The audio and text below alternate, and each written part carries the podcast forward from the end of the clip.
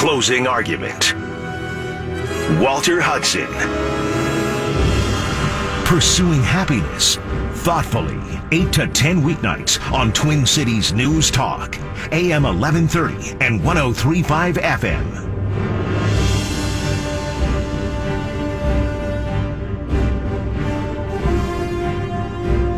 So I realize that this is not the hottest story anymore. It's got a little bit of age on it, but we haven't really had a time or, or an opportunity to delve too deeply into it. And so I want to throw in my two cents on the continuing controversy involving the NBA and the Chinese regime vis a vis the Hong Kong protesters. Because I think this stands as a particularly instructive indication of where we're at as a culture. It, there is so much to say, so much to derive and discern as a result of observing this episode that has taken place ever since what was it daryl morey i think is the name of the guy general manager of the houston rockets if memory serves put out a tweet.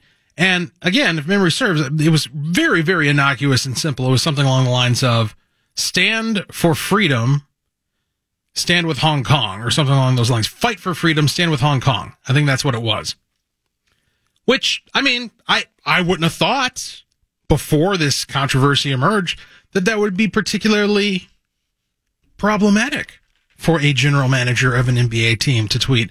But it, you would have thought that the guy came out for genocide. You would have thought that the guy came out for baby murder, but apparently that's not controversial nowadays, right? You would have thought that he came out for, for steaming newborns in a stew and then chopping them up and feeding them to corporate fat cats. Like that, that's what you would have thought that he, he had come out for.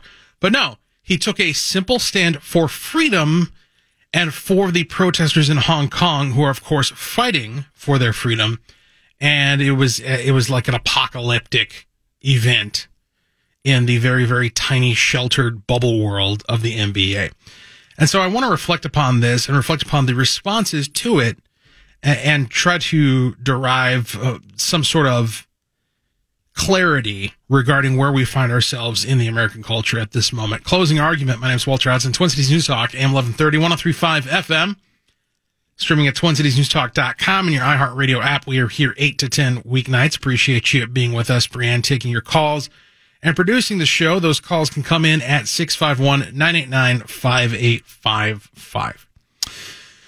So let's start by going back a week to a tweet that I got from a, a lefty listener, and I do appreciate our lefty listeners. I appreciate your contributions. They sometimes go unacknowledged, and I apologize for that. You know, we really should bring you guys to the forefront and, and showcase the, the things you have to say. I, I'm not entirely sure how to pronounce the first name, so I'll just go with Ms. Monroe. Ms. Monroe tweeted out about a week ago, tweeted this to both me and Andrew Lee from the morning show, Justice and Drew, and also to, to Brad, who I guess must have been sitting in for, for Brian at the time. The NBA censorship issue is weird. Suddenly the NBA is to blame for not allowing free speech. But President Trump called for exactly that when certain NFL players chose to kneel. Can we maybe get some consistency here? Speech greater than money, maybe? And I just found this tweet absolutely perplexing. I, I don't know. What is it that you're comparing here? It's certainly not apples to apples. So let me, let me try, let me attempt to wind back my mental processes here and try to figure out what's being equated. So you're saying that the NBA objecting to a private, private personal tweet from one of their general managers taking the side of protesters who are protesting their rights being violated by a tyrannical communist regime. You're comparing that to Colin Kaepernick. All right, let's be specific. To Colin Kaepernick taking a knee in the NFL as an American player during a game. So the the first distinction here is Daryl Morey put out a tweet on his personal account on his own time, completely outside of any venue or scope of the NBA, right? Like the the the only association he has with the NBA is the fact that he's a general manager for a team, but he wasn't acting in that capacity when he put out this tweet on his personal account, right? And so that's what he did. By contrast, Colin Kaepernick conscientiously chose to hijack an NFL game in the NFL proceedings and knowing that all of the cameras are going to be there because of the game, not because of him or not because of his political opinions, but because of the game. And he chose to hijack that purpose in order to redirect attention to his political gripe, not with the tyrannical Chinese communist government, but with American police. Cops who are maintaining the rule of law here in the United States of America. So, I mean, on a couple of different levels, this is an apples and oranges, not even apples and oranges, because apples, apples and oranges are at least related in so much as they're both fruit. Okay. This is more like apples and coal or apples and fairy dust, right? It's, it's so completely different situations that it's insane that they would be compared to one another. On the one hand, you have a guy who's using his personal account to put out a tweet about a topic that has moral clarity, right? The communist regime of China is obviously evil and in the wrong. They are obviously oppressing the Hong Kong protesters. And to say you stand, you want to fight for freedom and stand with them is to take the side of good and righteousness and moral correctness. By contrast, to, to take advantage of the fact that eyes and cameras and microphones are turned towards an NFL game to redirect that attention towards your political gripe with your own country, particularly when the moral credibility of that gripe is objectively in question. There's just no comparison here whatsoever. And yet we're supposed to accept as within the contents of this tweet that it has to do with free speech. Free speech. Which is interesting because nobody at no point in either of these situations has free speech been at issue. Nobody has suggested, to my knowledge, that either Colin Kaepernick or Daryl Morey should be imprisoned or fined as a result of their political views or their political speech. That's what the freedom of speech refers to is the ability to express your beliefs without fine or imprisonment by the state. That's what freedom of speech is. Now, perhaps, if I'm being a little bit generous with the tweeter here, Perhaps she's referring to the cultural concept of freedom of expression, which is, which has less to do with legal consequence and more to do with culture's tolerance of viewpoints that are outside the mainstream. Okay, fair enough. But even in that case, even in that case, nobody told Colin Kaepernick that he can't believe what he wants to believe about American police. Precisely nobody said that, right? Nobody said he needs to change his opinion or that it's inappropriate for him to say what he believes about his opinion. What they object to specifically was hijacking an NFL game in order to express an opinion that's inappropriate within that context, right? And with with Daryl with Daryl Morey, you know, if anybody has anything to complain about when it comes to freedom of expression, it's him because again, he was acting completely outside of his official capacity as a general manager of an NBA team. And so there was, aside from the fact that he is a general manager for an NBA team, there was no direct association with his opinion. He wasn't hijacking the NBA or hijacking an NBA game or hijacking the NBA brand in order to draw attention to his opinion. He was expressing it on his own merit, taking full responsibility for it. And yet the reaction was he needs to shut up. So if anybody has a freedom of expression complaint here, this is the great irony of this particular comparison. If we're going to compare Colin Kaepernick to Daryl Morey, the person who has the freedom of expression complaint is Daryl Morey. Because there, there's precisely no reason to object to him expressing his opinion on his own Twitter account. There's no basis by which anybody gets to object to that. Now, you could disagree with it, you could argue against it, but you don't get to say that he was wrong to do so. And yet that's precisely what the NBA did and what many of the players and other stakeholders within the NBA did. They went further than that. According to the New York Post, this is a, a, piece that was put together by a John Schweppe, may be pronouncing that wrong. He wrote, I've been an NBA fanatic as long as I can remember. Growing up, I rooted for the Minnesota Timberwolves. I was there for the ups. Who can forget that almost magical 2004 season and all of the downs of which there have been far too many. I still follow the team closely today. So as a fan of the league, I was shocked when I found myself being censored at an NBA exhibition game Wednesday night. This is a couple of weeks back in Washington between the Washington Wizards and the Ginghaus Long Lions. I'm pretty sure I'm pronouncing that wrong. Now I'm rethinking my allegiance to the league and whether I should stop attending or even watching games altogether.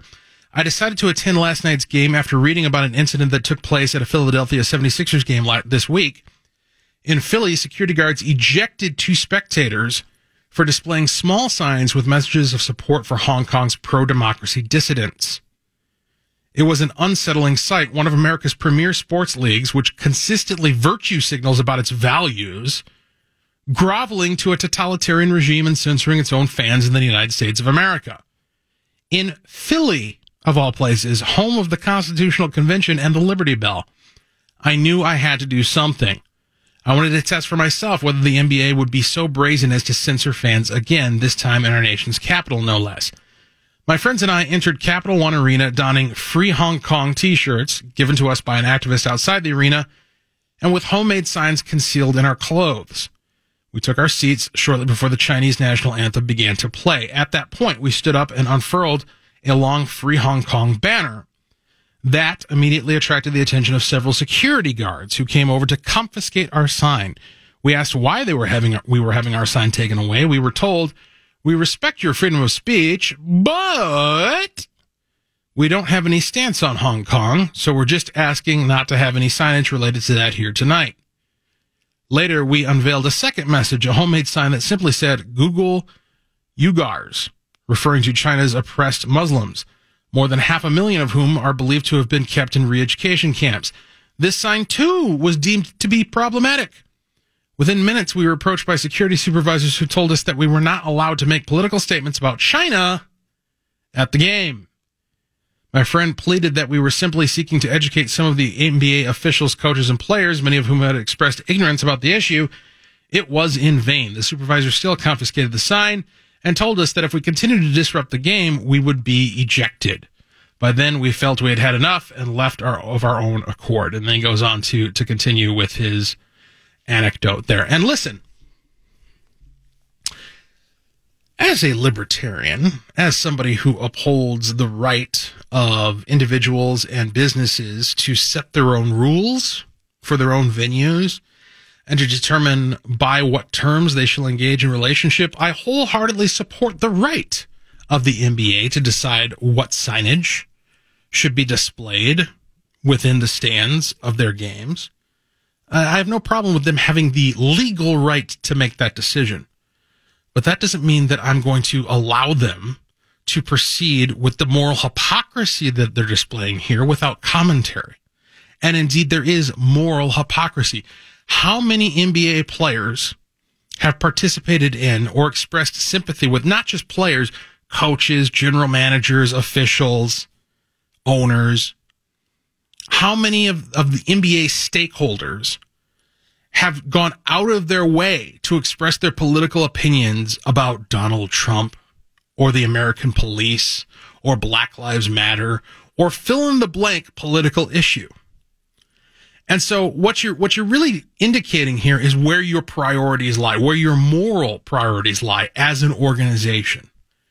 If you're all too willing and all too eager to criticize the American government and American police and to side with radical Marxists like Black Lives Matter against law and order, if you're willing to do that, but you, you blush and you rush to censor when the fans in your audience put up a sign that says free Hong Kong, then it occurs to me that number one, your, your pretense of caring about individual rights and individual freedom, which is what, what, that's what Black Lives Matter appeals to. Can we stop, pause to appreciate this irony for a second? Black Lives Matter appeals to the concepts of liberty and individual rights. That's what they appeal to in their rhetoric. They don't believe in it at all. They don't stand for it at all, but that's what they appeal to because they know that's what works. in the American culture. This is the, the, the slim sliver of hope that we still have is that in order to have success politically, you still have to at least pretend to care about liberty and individual rights. Black Lives Matter pretends to do so. And that's why they have met with the amount of success that they have. But in reality, clearly, anybody who claims to care about those things and yet blushes and balks and even condemns speaking out against China and their treatment of protesters in Hong Kong has revealed themselves to be a gross moral hypocrite. And, you know, hypocrisy is just the tip of the iceberg on this. We'll delve deeper into it when we return. 651 989 5855. Closing argument. My name is Walter Hudson, TwinCitiesNewsTalk.com.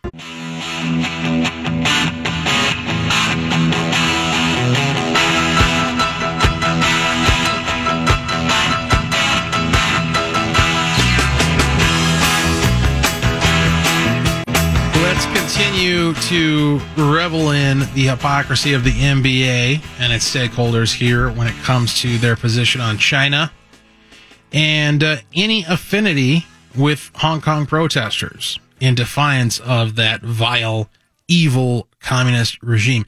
I mean, is there anything simpler than siding with the Hong Kong protesters against China? You you can't ask for greater moral clarity. There hasn't been moral clarity like this, perhaps since I don't know. I'll have to think about it, but off the top of my head, since I don't know the Jews and the Nazis, and it's pretty clear who the good guys are and who the bad guys are, and yet we find ourselves in a situation where this uh, prominent, influential institution and its stakeholders, the NBA, is confused at best and antagonistic at worst toward those who are standing on the side of righteousness. Closing argument. My name is Walter Hudson, Twin Cities News Talk, AM 1130, 1035 FM, 651 989 5855. There's a piece that gets down to it here at the Federalist. The NBA has received deserved criticism for caving to the demands of the Chinese government for or to preserve their business relationship, that being their motivation. Much of that criticism has focused on the NBA's perceived hypocrisy. The NBA has long positioned itself as the woke league. Teams wore warm ups that supported Eric Garner. Their commissioner, Adam Silver, said he wanted players to be political and speak up for social inequities, as CNN reported. Silver said the sense of an obligation, social responsibility, a desire to speak up directly about issues that are important is something that's been passed down over the decades. It's part of being an NBA player. Silver said the league wants NBA players to be multi-dimensional people and fully participate as citizens. But after Houston Rockets general manager Daryl Morey tweeted in favor of Hong Kong protesters jeopardized the NBA's business dealings in China, it is hard to see how speaking up about important issues is part of being an NBA player since no player spoke up in favor of democracy. James Harden certainly didn't look like a multi-dimensional person when he stared into the camera and declared his unequivocal love of China. Like he was a, in a weird cult in which instead of sex, the cult leader controls his members via shoe contracts. Days later, everyone in the NBA is saying exactly what China wants them to say. LeBron James, a personage who we're going to focus on a little bit here tonight, claimed Morey wasn't educated on the subject. After being called out by Trump for being too scared to criticize China, coaches Gregg Popovich and Steve Kerr fought back not by saying anything critical of China or supportive of the Hong Kong protesters, but by criticizing Trump and AR-15s. The NBA's embrace of Chinese censorship is understandably drawing comparisons to the NFL's debacle with Colin Kaepernick, but such comparisons are unfair because the NBA is doing much worse for two reasons. First, Kaepernick purposefully made his protests part of the games by kneeling during the national anthem, his political views were made front and center during the NFL's television product, and it dominated NFL media. The fact that liberal politics invaded a football game alienated many viewers who disagreed with his protest, as well as many viewers who agreed with Kaepernick, but just wanted to watch a football game instead of to receive a lecture on race. Conversely, the entire NBA controversy centered around a singular tweet from an executive's personal account watching a basketball game, you wouldn't even know the tweet existed unless you sought it out. Not to mention that China blocks Twitter from its citizens, so the offended parties couldn't even read it if they wanted to. With Kaepernick, the NFL tried to police the presentation and content of its product and brand, while with Morey, the NBA is now policing the off the court private speech of its employees. The second major difference between the controversies is the party applying pressure on each league. While there have been allegiances or allegations of collusion against Kaepernick, it seems likely that each NFL team just independently concluded that a backup quarterback is not worth losing fans over. Just doesn't make business sense to anchor 10% of your loyal customers to bring in a politically toxic non-starter, especially when someone like Josh McCown would gladly be your backup without any fanfare until he's 50 years old. But the NBA's pandering to China has little to do with fan reaction. The issue is not that people in China will turn off the NBA if they see Morey's team on their TV sets. The issue is because someone in the NBA said something in favor of the protesters. Chinese state run TV made it so that Chinese fans couldn't even turn on the NBA games if they wanted to. The NBA is not listening to the voice of its fans. It is taking direct orders from the Communist Party of China. It is like the NBA is voluntarily subjecting itself to China's social credit system, wherein people can lose points if they are caught praying by allowing China to dictate what is said on each and every one of its employees' personal social media feeds. In the end, the difference between the leagues boils down to the fact that NFL adhere to one of the classic tenets of capitalism. When you're in the store, the customer is always right. Unfortunately, with its complete cowardice on China, the NBA adhered to a classic tenet of communism. No matter the time, place, or situation, Xi Jinping is always right. That's Mike or Mitchell Blue writing at the Federalist, 100% correct from start to finish. There's another piece from the same outlet written by a David Harsanyi that calls LeBron James a coward. NBA superstar LeBron James says Houston Rockets general manager Daryl Morey was misinformed and wasn't educated on the situation at hand when he tweeted support of Hong Kong's freedom demonstrations. Morey's sin was sharing an image of a slogan that read Fight for Freedom, Stand with Hong Kong. Even though the general manager regrettably deleted his tweet, one strongly suspects his grasp of China, where the state is running a re education camp filled with Uyghurs, is considerably stronger than any of NBA's leading apologists. Only last year, James, a purported champion of social justice, came out in support of former quarterback Colin Kaepernick with the vacuous platitude, I stand with anybody who believes in change.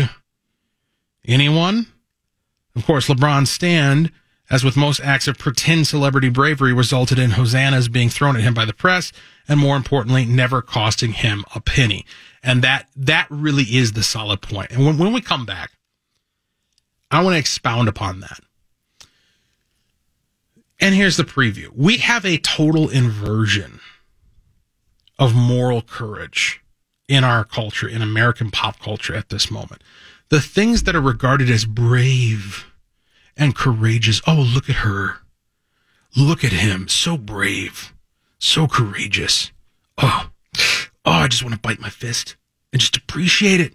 How courageous he is. Ooh, he's really getting after it. Nothing could be further from the truth.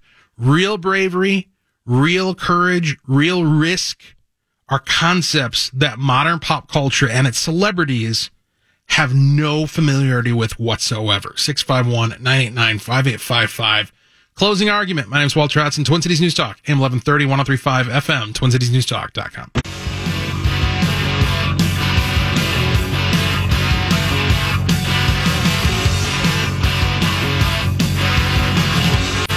I've said before that, you know, when but basically whatever the left says, the opposite is true. That's kind of the rule of thumb.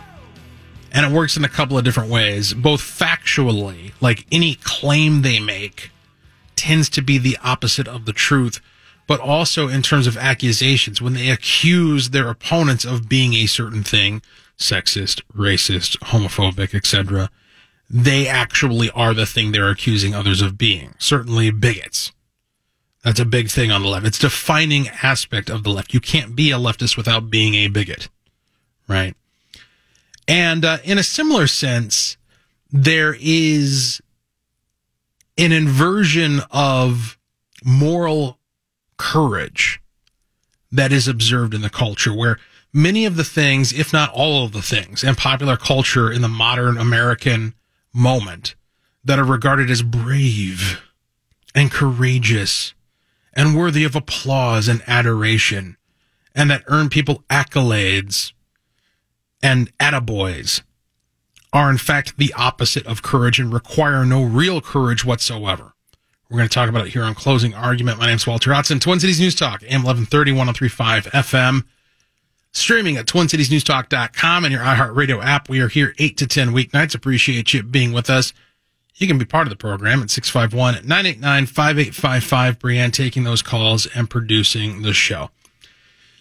You may recall there was a moment some months back during the height of the Me Too movement when Oprah Winfrey emerged from her cocoon of wherever she spends her time, you know, basking in her own brilliance and moral superiority. She descended from heaven and let her holy feet touch the ground for just a moment at an award show to speak out on behalf of women everywhere. And she took a position controversially against rape. She took a position against rape and she was applauded and hailed as courageous and brave and put forward seriously in many mainstream publications as a leading contender for the Democratic nomination for President of the United States to run against Donald Trump. We need this kind of courage in the White House. We need somebody who's willing to stand up against rape. Because apparently there's a shortage of them, right? Apparently it takes a lot of courage, a lot of bravery, a lot of gumption to get out there in front of the rape lobby and really put yourself at risk, right? And this is kind of a model. That moment, the Oprah Winfrey should be president moment, which, you know, died pretty quickly, is pretty indicative of the modern American pop culture consideration, perception of what courage and bravery is. You know, you don't you don't hear too many modern dominant pop culture narratives acknowledging the bravery or courageousness of our men and women in uniform, of police, of members of the military, of soldiers, of firefighters, that sort of thing. That quaint, old fashioned masculine idea of what makes a hero. Get out of here. What makes a hero, didn't you know, is getting up. Here's what it is, because this is what Oprah Winfrey did. It's getting up in front of an audience of sycophants, people who have grown up, nursed on your content, looking up to you as somebody they want to be, people who adore you and worship you and will follow you in any direction you point. Getting in front of that group of people at an award show and saying something that nobody in the world disagrees with. That's what courage is, didn't you know? That's what bravery is. And, you know, I, I evoke this because it's very indicative. It's very similar to what's going on with LeBron James right now and with the NBA, where all, all of the, the areas in which they have chosen to take a stance and to be political and to go out on a limb, quote unquote, and really take a risk and be courageous and say, you know what? I'm for Black Lives Matter. I'm against police brutality. I hate Donald Trump. Conservatives are bad. Right? These are the things that they regard that are they're applauded for is oh, he's so courageous. Such courage. But it doesn't cost them anything at all. Just like with Oprah, not only does it not cost them anything, there is zero risk for them saying it. And in fact, it actually boosts their career. It boosts their standing within their social circle. It makes them a hotter commodity. It makes them more marketable to their own market. And so it's the opposite of courage, right? Like it takes zero courage to stand up and say something that costs you nothing, risks nothing, and actually benefits you. And that's where we're at with Hollywood celebrities and sports celebrities, and particularly the NBA in this situation with China. Now, when the China situation emerged, when Daryl Morey insanely tweeted out, fight for freedom, stand with Hong Kong. Then, then come, then here come all the courageous heroes to tell him that he's terrible, to tell him to shut up, to tell him that he doesn't understand the situation going on over there overseas, and that they really do understand because they have shoe contracts, they have Nike contracts, they have viewing contracts with the state-owned communist Chinese media, and there there's something at stake there. See, when there actually is, like in a situation where actual heroics would be required, where actual courage would be required to say, you know what? I'm going to lose something by saying this, but it needs to be said. I'm going to be worse off on the other side of taking this stance. I'm going to pay a price. I'm taking a risk that I'm going to lose my position, that I'm going to lose contracts, that I'm going to lose money, that I'm going to lose profit. But I'm standing up on what's right. I'm standing up for what's correct and righteous and moral and true. And so it's worth saying. That's real courage. That's a real hero. And we got none of that in the NBA. Even Daryl Morey doesn't deserve to be hailed along those lines because what did he do? He deleted his tweet. And how often do you see that, right? And this is what, you know, in kind of in line with what we talked about yesterday. This is what needs to change on the right, and not just on the right, because the the right is to talk about the right is to talk about a political affiliation, a political side of the of a spectrum. Really, what I'm talking about here is just normalcy, normal human beings, normal people. I mean, forget about right versus left. This is just like you're a normal human being with semi decent regular values. We need to be willing to put our foot down, to stand firmly where we find ourselves and say, no. When somebody when somebody comes up to us, when a lefty gets in our face and says, "You shouldn't have said that. You should delete that tweet. You should be canceled." Our reaction should be, "No, now what?" No, I'm not going to back down. Now what? No, I'm not going to shut up. Now what? No, I'm not going to take that back. Now what are you going to do, lefty? What's your next move? Ball's in your court. No. I'm standing firm on the truth. I'm standing firm on what's right. I'm standing firm where morality points me. What's your next move? Coward. Because that's what they are. 651 989 5855. Closing argument. My name's Walter Hudson, TwinCitiesNewsTalk.com.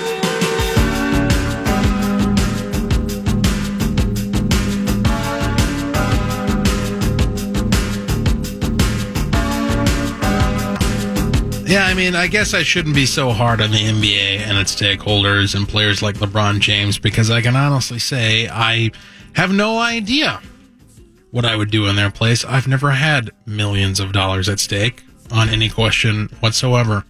Perhaps I would sell my soul. Perhaps I would sell oppressed people out to a tyrannical communist regime if it meant a decline in my percentage. I don't know. I'll have to get in that situation. I would, I would love to be placed in that situation first, right? I would love to be in the situation where I had to concern myself with whether or not I was going to make as many millions next year as I made this year. But, uh, I, alas, that has not occurred as of yet. So who knows? I, I may be, uh, I may be just as bad as these folks. I guess we'll, we'll find out. God, please test me. Please test me. Closing argument. My name is Walter Hudson, Twin Cities News Talk, AM 1130, 1035 FM. I, I really shouldn't tempt God like that because the fact of the matter is he'll do it. He'll he'll definitely he loves nothing more. Calling a bluff. Oh yes. he loves it. He's It's his bit. it's his favorite thing to do. To be like, okay, I mean, uh, you asked for it. Here we go. Buckle up. All right, let's talk to Anthony in St. Paul. Welcome to the program. Hey, thanks for taking my call, dude. That was an awesome monologue. I gotta say, I, I loved it. That was that was great. That's how uh, you're starting to sound like a real uh, crazy right winger, dude. You know that. Thanks. Starting to. So, um, so, um, actually, something interesting about uh, thing right now. This actually affects a lot of different companies. Pretty much anybody that's international that's connected to China is being faced with censorship. Like, um, I don't know if you guys know what Blizzard Entertainment is. But Yep. Yep. They're yep. real big with the with the esports community, and uh, Right. yeah, they're they just banned a guy that's from like Hong Kong or whatever. Yeah, And, I've, uh, the the latest story here. I don't know if you've heard it, but the, this was in our stack here from the Epoch Times. The U.S. gaming company Blizzard Entertainment has suspended three more players for expressing support for Hong Kong during an esports competition a week after it triggered public criticism for punishing the player that you're speaking to. So they, actually they've doubled down. Yeah. I actually didn't hear it because I was uh, I just got in the car and your and your show turned on. I was like, oh sweet. Well, we haven't talked about it yet, but to your point, Well, I'm re- I'm really happy that you that you found that then, um, because I didn't know how many people knew about it. Also, um, it's just like you were saying. It's just kind of funny how LeBron can come out and say all these all these American political things, and then when asked about China, he's like, "Oh, that's political, and we don't we don't go there." That's just stupid. yeah. Their souls are sold. There's Yeah. no joke about it. That, that's the truth of it, man. I appreciate the call as always, Anthony. Let's talk to uh, Ton from Bloomington. I think I like this comment. Go ahead, Ton. Ah, good evening, Walter. I, I was just curious. You know, you were mentioning like LeBron James or any of these NBA guys with the millions of dollars they get, and that you might sell your soul too and oppress these foreign people. But aren't these the same people that just a few years ago wasn't it with the NBA where I heard it was being called modern day slavery? That rings a very dim bell. Yes, I do recall some comment to that effect. Yes, the NBA, being an NBA player is modern day chattel slavery, didn't you know? Yeah, yeah. I just thought I'd point that out. appreciate uh, appreciate the call back there, Ton. Yeah, listen, I mean, look, there's a reason why they call it remaining grounded, right? And you know, there are certain celebrities. Chris Pratt comes to mind as an example, and I'm sure there are many others, but he's the one who comes to mind most immediately as somebody who, despite his fame and despite his fortune, has remained grounded. And what do we mean by that? We mean that there's there's still some connection with reality. There's still some some vestige of remembering where you came from and understanding that you can just as quickly fall back down to earth as you ascended through the ranks. And it's it's it's a very rare quality for somebody who achieves fame and fortune to be able to do that, to be able to remain grounded. And look, I understand why.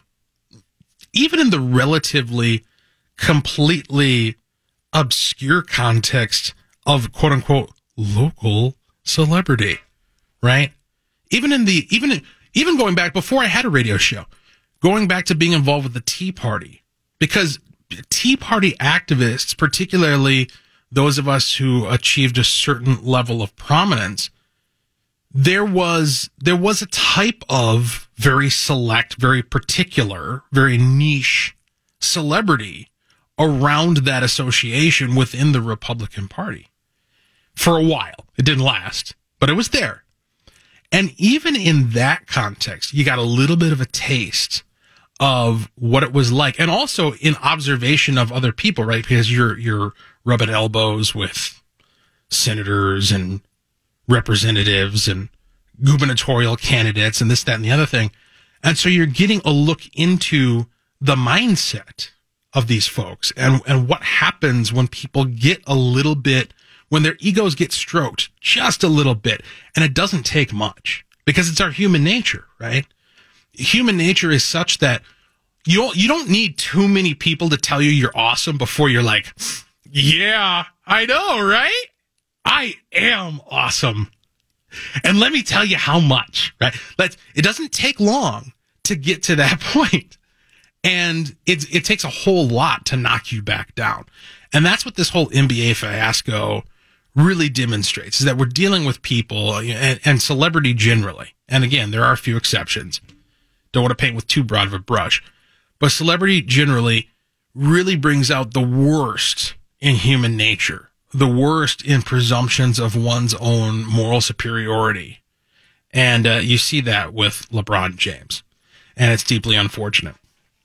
I wanted to share with you this quote. This is one of the things that kind of fell by the wayside over the course of the past couple of weeks or so from Ayn Rand. She said, We are fast approaching the stage of the ultimate inversion, the stage where the government is free to do anything it pleases while the citizens may act only by permission, which is the stage of the darkest periods of human history, the stage of rule by brute force. Now, she wrote that several decades ago, but boy, is it ever apropos today. That is most indeed where we find ourselves. You got to ask permission, but the state can do whatever it so feels. Twin Cities News Talk, M1130, 1035 FM. One more hour to go here, 8 to 10 weeknights, TwinCitiesNewsTalk.com.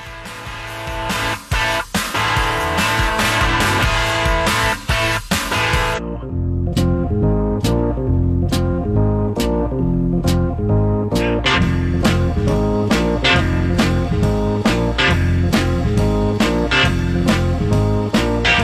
just going to be honest with you. I went through that whole break without even thinking about what I was going to talk about next. So it's an adventure in this first segment here in the 9 o'clock hour. Closing argument. My name's Walter Hudson, Twin Cities News Talk, AM 1130, 1035 FM. really tells you how comfortable I've become in this role, right? Like I remember when I started, it was, oh, oh, oh, what, what's happening? Am I going to have enough time? Am I going to know what to say? Now it's like, oh, I got to talk now? Okay, fine, whatever. Turn on the mic, maybe. Streaming at TwinCitiesNewsTalk.com, your iHeartRadio app. We're here 8 to 10 weeknights. Appreciate you joining us.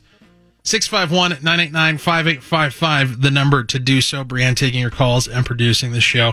Fear not, I do have topics. I just didn't have them properly organized going into this segment. From CNN Business, two years ago, Target said it would raise its minimum wage to $15 an hour by the end of 2020. The move won praise from labor, ad- labor advocates and put pressure on other companies to also move to $15. I remember us talking about this story when it came out. And I pointed out at the time, you know, it's, it's really easy. Actually, I think it was McDonald's who made an announcement along these lines of like, mm, mm, we're, we are upping our wages to $15 an hour. Aren't we awesome? And I pointed out at the time, yeah, it's because you're replacing your workers with kiosks. A move which I wholeheartedly endorse, by the way. I love those kiosks. Those kiosks are fantastic. I, I want to get to the point where it's entirely robotic and I never have to interact with another human being ever again. But setting that aside, you're not really going back to our conversation about courage last hour you're not really putting yourself out there. You're not really crossing any sort of moral, laudable lines when you're not putting anything on the line. You're actually benefiting yourself to be able to pay your remaining employees $15 an hour. And there's something very similar going on here with Target. Some store workers say the wage increases are not helping because their hours are falling making it difficult to keep their health insurance and in some cases to pay their bills. CNN Business interviewed 23 current and former Target employees in recent months, including department managers, who say hours have been scaled back even as Target has increased starting wages. Many of these workers say the cuts, which come as Target's business is in its strongest position in more than a decade, have hurt them financially. CNN Business agreed to withhold the last names of several of the current employees and the city where their store is located so they could speak freely. I got a dollar raise, but I'm getting $200 less in my paycheck, said one named Heather, who started in November at a Florida store working around 40 hours a week. She's now below 20 some hours a week. She said, I have no idea how I'm going to pay for rent or buy food. Hours for workers in retail are notoriously unpredictable and often depend on the season or how well stores are performing. But in the retail industry, the average hourly work week has dropped for employees this year compared with a year earlier, according to the Bureau of Labor Statistics.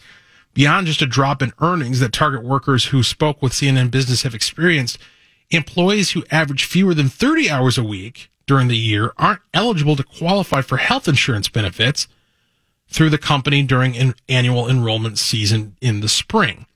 Target offers health insurance benefits to eligible employees who average more than 30 hours a week, according to the company. Target does not publicly disclose other requirements to qualify for health insurance benefits. Target worked me hard from mid July in 2018 to February of 2019, right before my medical coverage was about to kick in, said Karen Morales, a former Target employee in Diamond Bar, California. She was averaging around 35 to 40 hours a week, she said, and got a letter from the company in February with information about how to sign up for health insurance benefits. They cut my hours right then. And so I begged for hours and always went above and beyond. She quit in May after her hours plummeted to as little as 15 a week. I called in on May 1st and said, I can't come in today or ever again because I can't afford my daughter's daycare. You guys cut me re- really bad, Morales said. Now, what are the takeaways that we ought to derive from this story? Kind of in line with what we talked about last hour with the NBA. It's really, really important for us to perceive and derive from this that the this the virtue signaling, the corporate virtue signaling of mm, we raised our minimum wage to fifteen dollars an hour is complete BS. It's totally fake. They didn't raise the here's here's the reason that I feel totally comfortable saying with eh, 95% certainty. The reason why Target raised their minimum wage that they pay to $15 an hour wasn't because they care about their workers, right? I mean, obviously, as these anecdotes suggest, you know, you got somebody who, uh, presumably, you know, if they were willing to give her 35 to 40 hours a week for a certain period of time up until she was just about to qualify for health insurance benefits, and then they started to cut her hours, unless that's a pretty big coincidence, right? You would have to demonstrate to me that there was some other mitigating circumstance that explains why you suddenly cut her hours other than it was going to cost you more to continue to employ her at that number of hours per week. Obviously, you don't care about her, right? So why did they raise their wages to $15 an hour? The answer is obvious. Virtue signaling. It was a piece of marketing. They did it so that they could advertise that they had done it, not because they actually care about their workers. Now, let's back up a step here.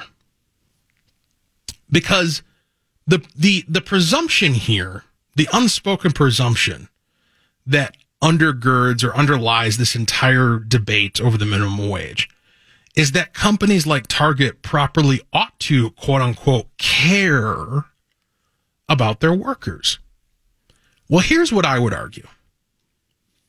I would argue that no company anywhere ever in the history of mankind has ever cared about its workers. That's not what companies do. That's not why companies exist. Companies exist for one reason and one reason only. And that is to produce profit for their owners, for their stockholders. Oh, how evil. Oh, how heartless. Oh, how callous. Well, maybe. Look, look, I'll grant you heartless, callous, careless, however you want to characterize it. The fact of the matter is that doesn't change in a in a given economic context. It doesn't matter whether you're dealing with a company that is working in a purely free market with no government intervention and no cultural expectation of corporate caring. It doesn't matter whether it's that circumstance or you're dealing with the modern American mixed economy where we have this bizarre expectation that a corporation is going to exhibit anthropomorphic qualities like love and caring for the individuals who are employed by it. Either way, they're going to behave the same way. Either way, whatever the cir- whatever their, the circumstances are, they're going to chase that profit motive. And so in this circumstance, Target, in, in order to chase profit, that's, that was their motivation because that's always the motivation. Their motivation in increasing their wages to $15 an hour was as a piece of marketing to promote commerce, to gain customers, to gain market share, to make money. That was their motivation, right? And so what they did was they, they had a trade off of, well, we're going to raise our employee wages to $15 an hour so that we can go out and say we pay our employees $15 an hour. But then they made other choices, cutting people's hours, hiring more people at less hours in order to mitigate that cost so that they were actually able to maintain and even expand their profit. So the the real takeaway from this ought to be that if you genuinely, if you sincerely, if you actually care about the worker, if you actually care about people being able to pursue their happiness, then you ought to push for a society and a culture which respects self interest and which values profit and merit and rewards production. Because in that context, people might get paid less per hour, particularly to start at a company. But those who exhibit, those like Karen Morales in Diamond Bar, California, who exhibit their merit and exhibit their worth and are loyal and productive and prove themselves to be good employees are going to be rewarded with more hours, more benefits, and more opportunities because the company is going to want to retain them. See, what we're doing with all of this, this minimum wage nonsense is we're pricing people out of the market and not just individual people. There's a lot of talk about, and, and we've engaged in it here, a lot of talk along the lines of you're pricing out teenagers who are looking for their first job in high school. And that's true. Or you're pricing out low skilled workers who are just trying to, to get those first couple of rungs on the ladder of the, their, their career overcome. And that's true. Absolutely. But you are also suppressing the, the entire working class. You know how hard it is to go out there and find a job right now? I know I'm not supposed to say this because I'm a conservative talk radio host and Donald Trump is president of the United States, but forgive me, if you will. Sure, you could find a job, but I'm talking about a job. I'm talking about something that you can actually rely upon, something that you can, that you know you're going to have five years from now that's going to pay the bills, pay your mortgage, put your kids through school, put you in a good position, allow you to, to, to build up an emergency fund and actually advance yourself to some degree or another. You know how hard it is to find a job that will get you there right now? If you haven't been out there in a little while, if you find yourself pretty secure in the last 10, 15, 20 years, then you have no idea what I'm talking about. But those of you who have had to look for a job in the last five, ten years, you know exactly what I'm talking about. How hard it is to find something that's actually going to work. And for an increasing number of people, you know, there's this thing called the gig economy, right? The gig economy is things like Uber, DoorDash, Grubhub. You know, there are other things you could point to the idea that you're going to do, you're going to do a job here, you're going to do a job there, you're going to log into an app and you're going to run something, run people, run packages, run food in order to make a few extra bucks. And what you have is you have people who don't have one job. They don't even have two.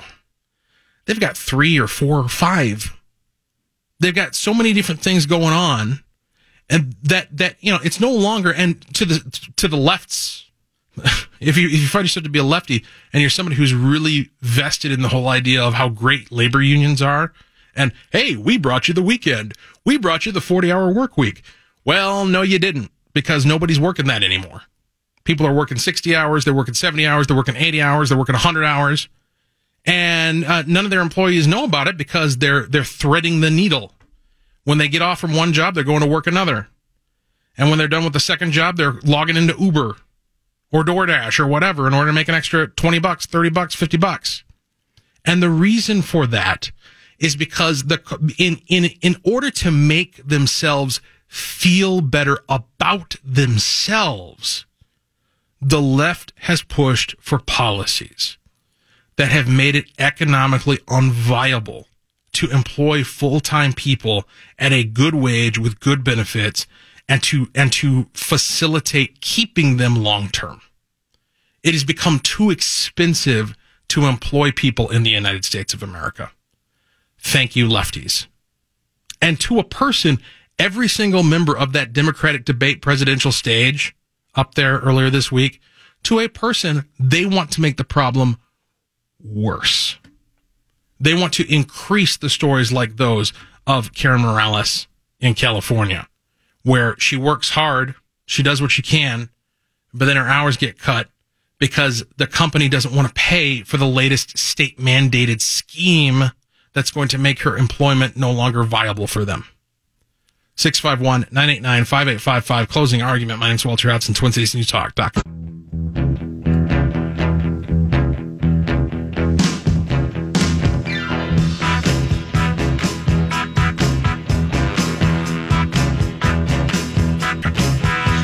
Kanye West. I'll tell you. You know, there's a guy who I described the whole process of, of how celebrities can fall into the trap of believing that they're actually awesome, like everyone around them tells them. I don't think Kanye West needed anybody to tell him that he was awesome. He kind of came in hot knowing that. And that's that's kind of actually a little bit of a secret to his success. Every once in a while, you do find those people who are somehow able to surf their own ego into a career, into popularity, into achievement. Kanye West seems to be one of those. But there's a recent story regarding his marriage and his relationship with his wife, Kim Kardashian, that I found very interesting. Very interesting indeed, and uh, sympathetic even. Found myself sympathizing with Kanye West. Closing argument. My name's Walter Hudson, Twin Cities News Talk, AM 1130, 1035 FM, 651 989 5855. Kanye West confronted his wife. This comes to us from the Daily Wire. Reality TV star Kim Kardashian over her sexy outfits during a recent episode of E's Keeping Up with the Kardashians. West explained to Kardashian that while he used to think his wife should look like other girls who constantly show off their bodies, he now realizes that Kardashian's revealing looks are negatively affecting his soul and spirit. That's the quote affecting his soul and spirit. West sparked the conversation while Kardashian was gearing up for the Met Gala. The 38 year old's nude colored wet dress was comprised of a corset and plunging v neck exposing much of her breasts. The corset, underwear, all that vibe. I just feel like I went through this transition from being a rapper, looking at all these girls, and then looking at my wife like, oh, my girl needs to be just like these other girls, showing her body off, showing this, showing that, West told his wife during, according to BuzzFeed. I didn't realize that it was affecting my soul and my spirit as someone that's married and loved the father of what's about to be our four kids. He continued, a corset is a form of underwear. It's hot. It's like, that's hot for who though? Right? I, Brienne. She says his next album's going to be a gospel one. That's actually true. That actually is true. Yes. It's good. Yeah. We might be, listen, this might be a, a Saul on the road to Damascus moment. We might be witnessing the birth of a, of a new Christian soul here in Kanye West. I don't want to jump the gun, but he's certainly indicating that direction. Now, here's why I find this interesting because this is something that I think for, for both men and women, this is, I, I think something that it, if you're, if you're lucky, you come to this realization at some point in your life. And the luckier you are, the more blessed you are, the earlier you will come to this realization. There is so much value in privacy, in what's the word? I can't even think of the word. This is embarrassing. Modesty? Modesty. Yes. Wow.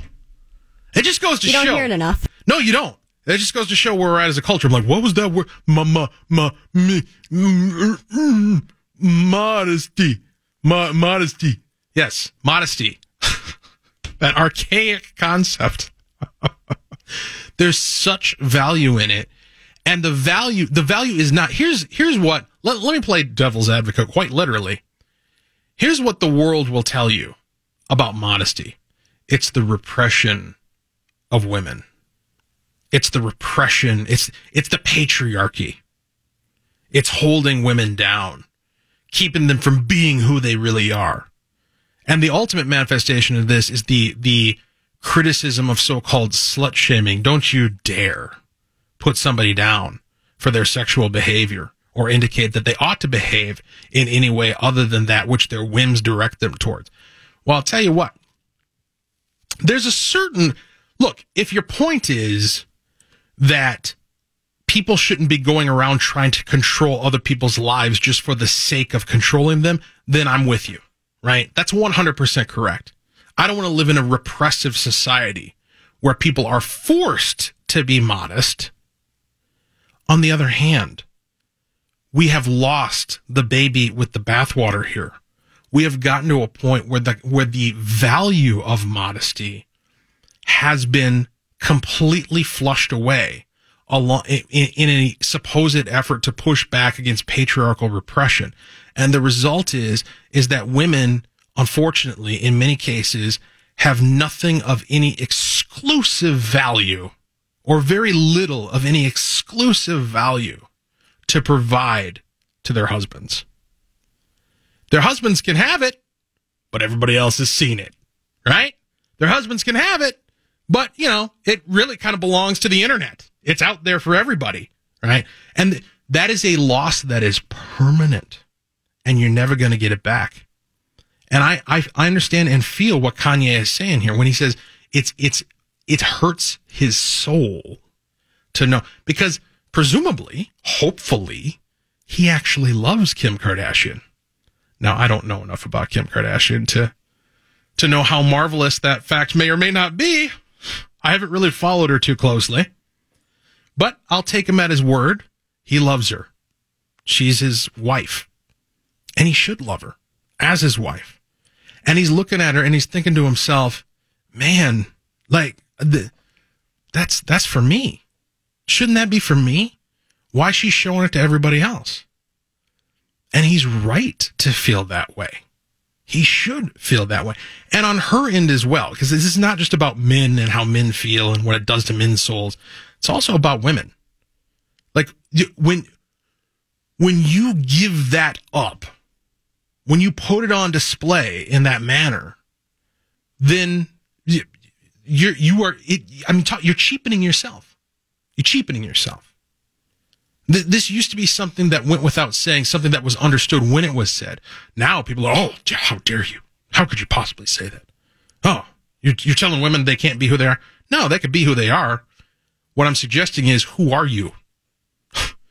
who are you? I'm asking you, who are you? If this is what you feel comfortable doing, who do you want to be? What do you want to be in the future? You know, what, what do you want to be remembered for?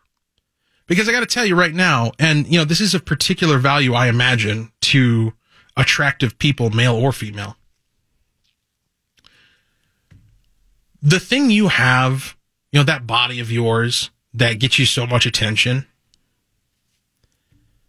there's nothing special about it. There's, there's, there's thousands of other people with attractive bodies who are willing to flaunt them. And so you're just getting lost in the sea of it. You just you you become a page in a in increasingly endless catalog of options and objects and there's no value there. And then here comes your spouse, the one person, the one person on earth more than any other, more than your parents, more than your siblings, more than your best friend in the world. Here comes your spouse, the one person who truly values you for who you are and what you have left for them giving it all away. I understand where Kanye is coming from, and I can remain hopeful that uh, his expression here catches on. Not too hopeful, but hopeful. Closing argument. My name is Walter Hudson, Twin Cities News Talk, AM 1130, 1035 FM, TwinCitiesNewsTalk.com. We're at war with terrorism, racism, but most of all, we at war with ourselves. I'm going to take a point of uh, personal privilege here on the program to talk about my in laws, specifically my father in law, my mother in law. And don't worry, it comes back to a relevant point. I'm not just, you know, going to tell you about my family with no, with no real punchline. There's a point to this. My, my father in law and my mother in law have been on a month long European trip, very long in the making very highly anticipated. This is kind of his his pre-retirement extravaganza. He's very much been looking forward to it, and they've been documenting it on social media. I just saw like their cumulative post because they're coming home tomorrow. That kind of their cumulative post of like 50 pictures, which I'm not the type of person who's going to be like, oh, okay, I'm going to start thumbing through all 50 of them. But apparently th- that's 50 out of 5,000 that have been taken. 5,000 pictures. A- at some point, I know I'm going to look at all 5,000 of those pictures at some point. And uh, I just, I really appreciate the fact that th- this trip has been so instructive for all of us, for the entire family, because it's it's made us all realize. And you know, it's it's me, my wife. We have two kids. Her sister has a couple of kids, and there there are aunts and other extended family members and we're all kind of one big clan. We do everything together. We spend a lot of, we spend all of our, our summer weekends together at the cabin and what have you. And so it's one big happy clan. And, uh, this is kind of the, the, they're kind of the patriarch and matriarch. My father-in-law and mother-in-law.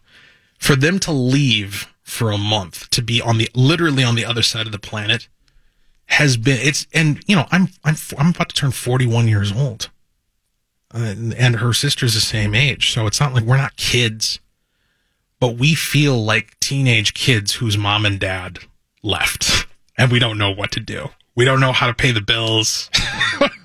we don't know, we don't know where the fuse box is, right? Like it's not quite that bad, but it feels that bad. We've, we've come to realize how much we very much depend upon them, their presence, their wisdom, their guidance. And here's the point that's relevant to you. The reason why I'm, I'm sharing this, why I'm bringing it up. There's a real lack of value for, I don't, I don't dare use the word elders. I don't dare use the word elders, but there's a real lack of value for experience. That's a good one. For experience in our culture. And particularly the further along we get in the debate over healthcare and issues of of uh, care and, and what have you, the more devalued human life gets at the extremes. Whether you're talking about the very young, the unborn, or uh, those who are approaching the end of life. And of course, my in-laws are nowhere near there. But be it as it may, there's there's a, there are a lot of people out there who get depressed because they feel as though the older they get, the the less valuable they are, the less they have to offer, the less they have to contribute. My experience has been not just with my in-laws, but with many others, including other elder members of the family, is that the inverse is true. That there is invaluable experience, invaluable contribution, invaluable history and wisdom to draw upon and rely upon and when it's gone, even just momentarily, even for a vacation, the loss is deeply felt. And so I, I, I put, I share that with the intent of being of encouragement to those of you out there who may be thinking, man, I'm past my prime, right? I, I have, I have so little to offer now. I'm over the hill. I'm in retirement and I don't know what to do. You know what to do. And those around you know you're valuable. So, closing argument. My name's Walter Hudson, Twin Cities News Talk, AM 1130, 1035 FM. Streaming at twincitiesnewstalk.com and your iHeartRadio app. We are here 8 to 10 weeknights. Appreciate you joining us. 651-989-5855 is the number to be part of the program. Brianne takes those calls and produces the show. You know, another interesting thing about, about when people become grandparents, and I'm glad that I know this now long before I will. I'm a, I'm a solid, I don't want to jinx myself, but I'd like to think I'm a solid, what would we say reasonably here? 15 years away from being a grandparent. You know, like if everything goes according to plan, 15 years. if if it goes very far from that, either one way or the other, something went terribly wrong. But regardless, I'm glad I know this now, long before this moment comes, that, you know, people, people anticipate the whole empty nest thing. People anticipate, well, you know, once the kids leave the house, then we're really going to get down to living, right? Then we're finally going to start doing things that we want to do. We're going to go on vacations. We're going to, we're going to hang out together. Our lives are going to be all about us. Yeah, you think that. And then the first grandkid comes and then the second and the third and the fourth, and you end up in the same mess you were in for the first part of your marriage, just with the next generation, and you're loving every moment of it, right? And so, you know, again, just just a little encouragement for people as they're moving along the this road of life that it it only gets better. It's only additive right up until uh, the the last moments that God grants you here on this earth. All right, let's talk about. Let's switch from that very uplifting. Then I then I had to look at my stories. I had to look at my headlines and be like, oh, jeez, oh man. Let's look at Beto O'Rourke. Yeah, that's a hard shift. I know. From the Epoch Times, Democratic presidential candidate Beto O'Rourke said on Wednesday that police officers would go to the homes of people who refused to comply with his proposed law banning AR 15s and AK 47s if it was put into place and seize the banned weapons. Gun grabbing. You know, there used, there was once a point at which the, the gun grabber moniker could be credibly objected to as hyperbole. I'm not talking about grabbing your, we're not looking to confiscate, we're not going to go door to door and take your weapons. Well, that was yesterday. Today, a prominent contender for the Democratic Party's nomination for president is saying, oh no, we are coming after your AR 15s and your AK 47s. We are going to go door to door and seize your weapons. O'Rourke said during the Tuesday debate that people who don't comply with the law, which is thought by some to be an infringement of the Second Amendment, would have their weapons taken away from them, but stopped short of saying law enforcement officers would visit houses to seize the firearms. How else would it happen? I, by what other mechanism? Who are you going to send then, if not the cops? If someone does not turn in an AR-15 or an AK-47, one of these weapons of war, or brings it out in public and brandishes it in an attempt to intimidate, as we saw when we were at Kent State recently, then that weapon will be taken from them. If they persist, there will be other consequences from law enforcement, O'Rourke said. You know, it's, it's fascinating, isn't it? And this is something when we had our gun conversation with Nathan, Pastor Nathan Roberts and his guest, Michael Chan on Tuesday. This is a question I wanted to get around to, but never quite did, which is how are you going to enforce your gun regulations? Like ultimately, if you, cause what you're telling me is how much you don't believe in guns, right? How terrible guns are, how terrible force is. But how are you ultimately going to enforce your gun restrictions? Like you're going to have to send guys with guns to enforce your gun rules, right? So, you know, this is kind of the, the ultimate hypocrisy in the gun control argument is that it's really not about, it's not against guns. It's not a position that's against guns. It's a position against you having a gun. It's actually a very, gun control is an extraordinarily pro gun position. They're for guns in the possession of the state. They have to be because there's no other way that their policies could ever be enforced. You can't, can't just offer the suggestion that everybody turn in their weapons. No, you actually have to have men with guns with superior force showing up to people's homes and forcing them to turn them over, resulting in violence. Which, you know, where the left is going to be then when people are, are, are dying in confrontations with law enforcement? Is there going to be a, uh, you know, Black Lives Matter equivalent to wring hands and him and haw over the tragedy and the abuse and the, the power dynamic in play at that time? Probably not. 651 989 5855. Closing argument. My name's Walter Hudson, Twin Cities News Talk.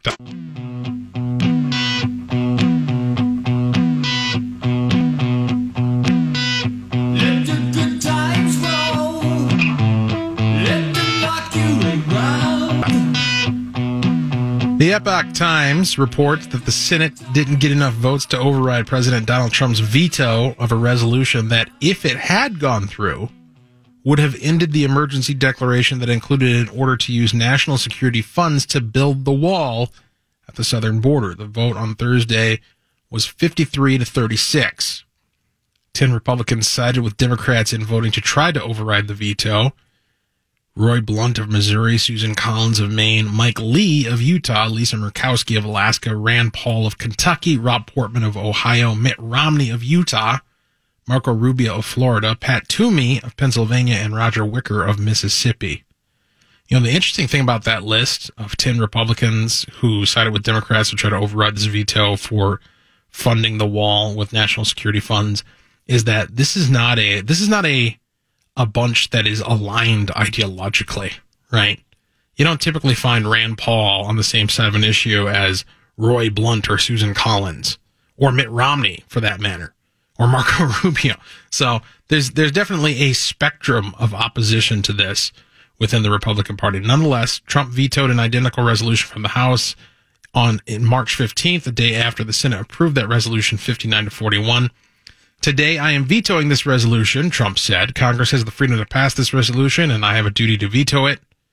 He called it reckless and dangerous. Now, the reason why I wanted to bring this up on the program is because it reminds me of the point that I took us out with last night regarding iron and clay, the mixture of iron and clay. And this comes from the imagery in Daniel chapter 2 of the prophetic dream by King Nebuchadnezzar of Babylon, as interpreted via Daniel.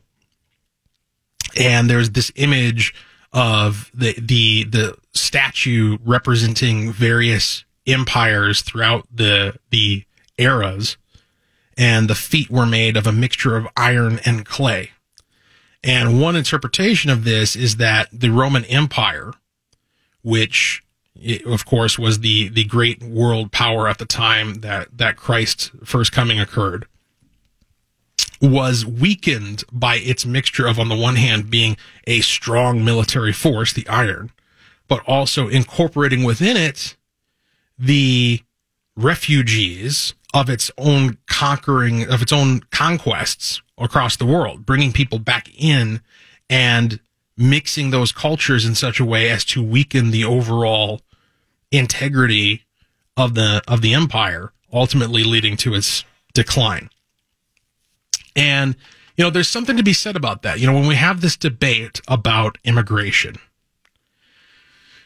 I have said and I maintain that in a perfect world, in an ideal world, we would have much looser immigration rules because we would have a society that was structured around the concept of individual rights. And the only way to thrive here, you wouldn't need to have walls and fences and moats and rivers and borders and mountains to keep people out.